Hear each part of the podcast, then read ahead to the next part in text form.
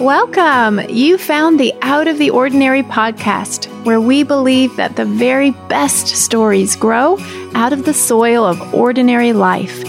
I'm Christie Purifoy. And I'm Lisa Jo Baker. And a few of our favorite ordinary Christmas things are gingerbread houses, blasting Christmas music, and the smell of pine needles.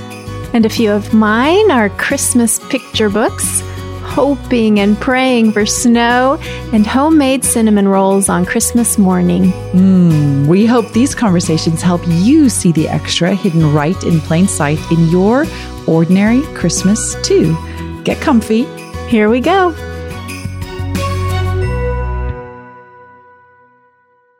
In this season of gift giving, we are unwrapping five gifts with one another and you, our listeners. It's kind of like an Advent countdown calendar. We have a gift for each of the categories we include every month in our paper and string care package.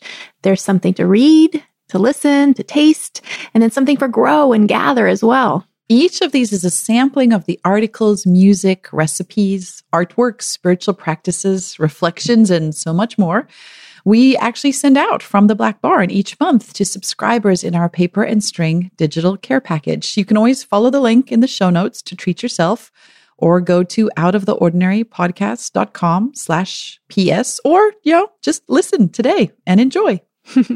this week's gift is just that. Listen. So, Lisa Jo, I have a song to recommend to our listeners today. But before I tell you what it is, I just want to back up and share a little bit about.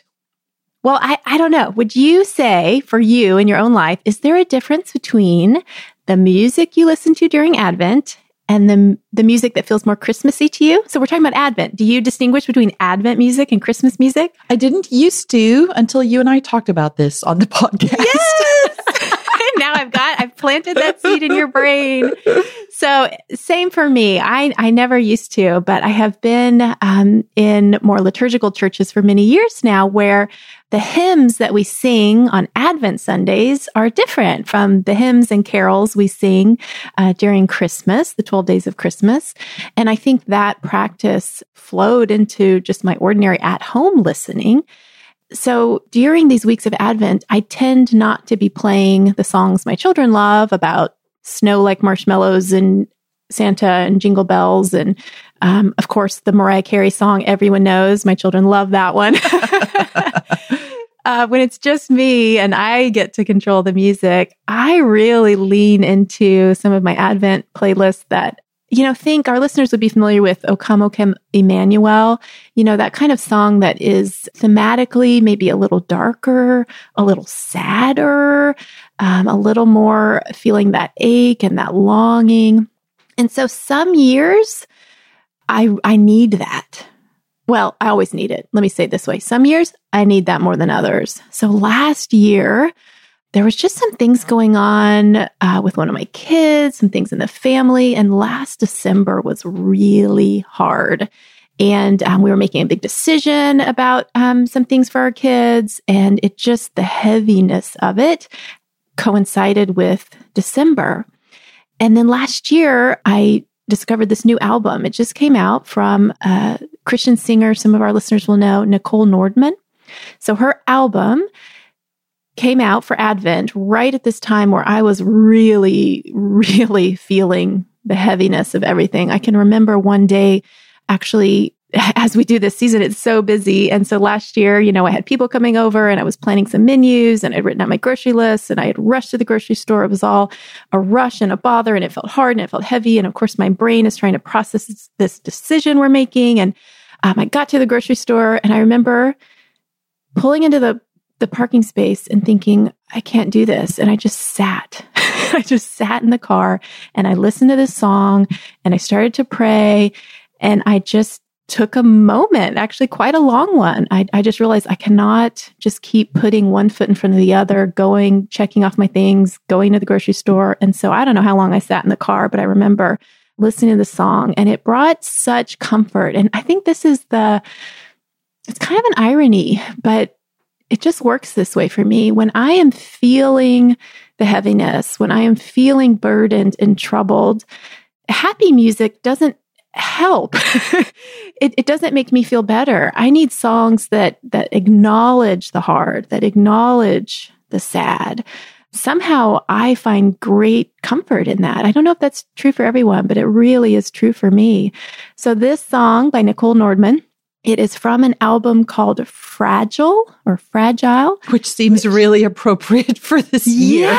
Yes, right. Fragile. And this is a this is essentially a Christmas album, and yet I think right in that name, Fragile, you hear, oh, this is different, maybe, and I love it. Makes me think just in that name of what Christmas is, which is you know this great, good, and glorious showing up of God among us, and yet how does He show up? He shows up in the form of this utterly vulnerable baby born to this couple who are themselves so fragile just sort of tossed on the waves of history and and the empire that says go and be counted for a census. I mean yeah so just just from the name you know it's a little bit a little bit different but i think really perfectly christmas.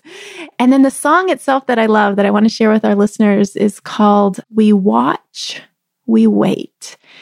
And I think it has a lot in common with O Come, O Come Emmanuel. She actually says in it, trying to recall the, I've listened to it so many times. It's, it's definitely in my head. But she says, um, oh, it starts with the ancient word. And then she says, Emmanuel, we breathe your name. And it really, the song almost sounds to me like one of those, those breath prayers where you can't quite distinguish between praying, crying, and just breathing the name of Jesus in and out. She says, Emmanuel, we breathe your name. And then the song, it, she also says, you know, how, you know, that refrain, that Advent refrain of how long? Well, she, she changes it just a little bit, you know, how many deserts, how many burnt offerings. And you just feel like the weight of not only Old Testament Jewish waiting for the Messiah, but our own ache and our own waiting and our own wondering how long, how long. And oh, Lisa Jo, I tell you, last December, just more than ever, I needed to hear my own question of how long, you know, how long will we be facing this hard thing? How long will we be undecided about this thing? And I needed my little how long to be pulled up and swept up into this bigger cosmic, how long, Lord, how long? And I think um, for me personally, like leaning into that and receiving that and letting myself feel the depth of that actually pays off in a way through the Advent journey as we get to Christmas when Christmas comes and it it's like I can receive that joy and I can receive the story new again because I have, you know, leaned into to that longing that comes before. So, highly recommend this song. If you, dear listener, are in a place where maybe goodness, especially this year of COVID and just how different um, our celebrations are this year. You, if you are feeling that ache, then um, especially I recommend We Watch, We Wait by Nicole Nordeman. I think you and I are in the same place this year because unlike you, I usually enjoy peppy Christmas music from the jump. I mean, like this year, even before Thanksgiving, I was fine with it. We talked about that a couple episodes back. But um, like you, this year has been really hard for us. Um, and I know yours was particularly last year, but this year has been a really difficult one for us. Just a lot of grief, um, and not just for the loss of normalcy, like our normal rhythms, but we've just had some really hard health stories from friends and then really close family who are so far away from us. And that has been one of the hardest things this sense of distance. I can't just jump on a plane and be home um, when people are now forced to quarantine or they're in hospitals, so you can't even go in and visit them. And people grieve and manage pain and anxiety in different ways. The way it has looked for us is that for days, I sat on the living room sofa in my pajamas and my children sat sort of like watching guard over me, like on either side of me, like real close. We were under many blankets and we binge watched Cobra Kai on Netflix. I know someone right now is like, wait, what? and Cobra Kai is like this 80s reboot of the Karate Kid movie. So if you grew up with the Karate Kid from the 80s and 90s, then you're very familiar and it picks up that story. And interestingly enough, it's a sad take. It's it's really about people whose lives have been formed by hard things that happened in high school and how as adults they're still wrestling with what that means for them. And we would sit watching these episodes and then I would get phone calls from South Africa or from close friends in the States. We would pause the show. I would take the call and cry a lot with whoever I was talking to, hang up, my kids would be petting my back or hugging me. I'd blow my nose and then we just keep watching the show. like that is kind of like how we were trying to manage our way through what has been a really hard few weeks.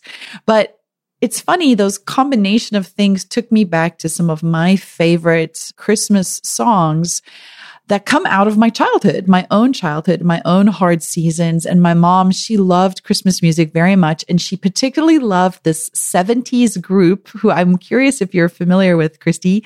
They're called Boney M. Have you heard of them? No, no. So they're like an Afro Caribbean group. If you heard the songs, I think you would be very familiar with them. Probably their okay. most famous Christmas song is called Mary's Boy Child. Mary's boy child, Jesus Christ, was born on Christmas oh, Day. Oh, yes, yes. Yes, right? Okay. Like long time ago in Bethlehem. Anyway, I won't sing it for you. We will We'll actually add, there's a playlist we'll link in our show notes in this lovely listen episode, and you can go and listen to these songs that we're talking about. But that's the one they're the most famous for, where they sing about Mary's boy child and he was born on Christmas Day. And it's quite uplifting. And my mom used to just blare it and she would dance around the kitchen with this music on. And of course, Christmas in South Africa is in the heart of summertime. So when I hear this song, that's what I think about. I think about hot, hot weather, us being in, in and out of the swimming pool as like this Christmas music is playing. But this year, there's another song that Boney M is quite famous for, and it's not specifically a Christmas song, but I always think of it and play it at Christmas time because Advent really is about the fulfillment of promises. There's a nation that's been waiting for generations for the king who's going to come to release them from captivity. And there's a song that Boney M does called Rivers of Babylon. And man, it's so beautiful. And some of the lyrics go like this By the rivers of Babylon, there we sat down and we wept when we remembered Zion. And they goes on to say, There the wicked carried us away in captivity, required from us a song. Now, how shall we sing the Lord's song in a strange land? And I feel like I can cry sometimes just reading it because it's felt that way this year. I feel like I'm in the strange land because we're in this territory that's hard to understand or make sense of. And so, how do we process that? And the song goes on to say, Let the words of our mouth and the meditation of our heart be acceptable in thy sight here tonight.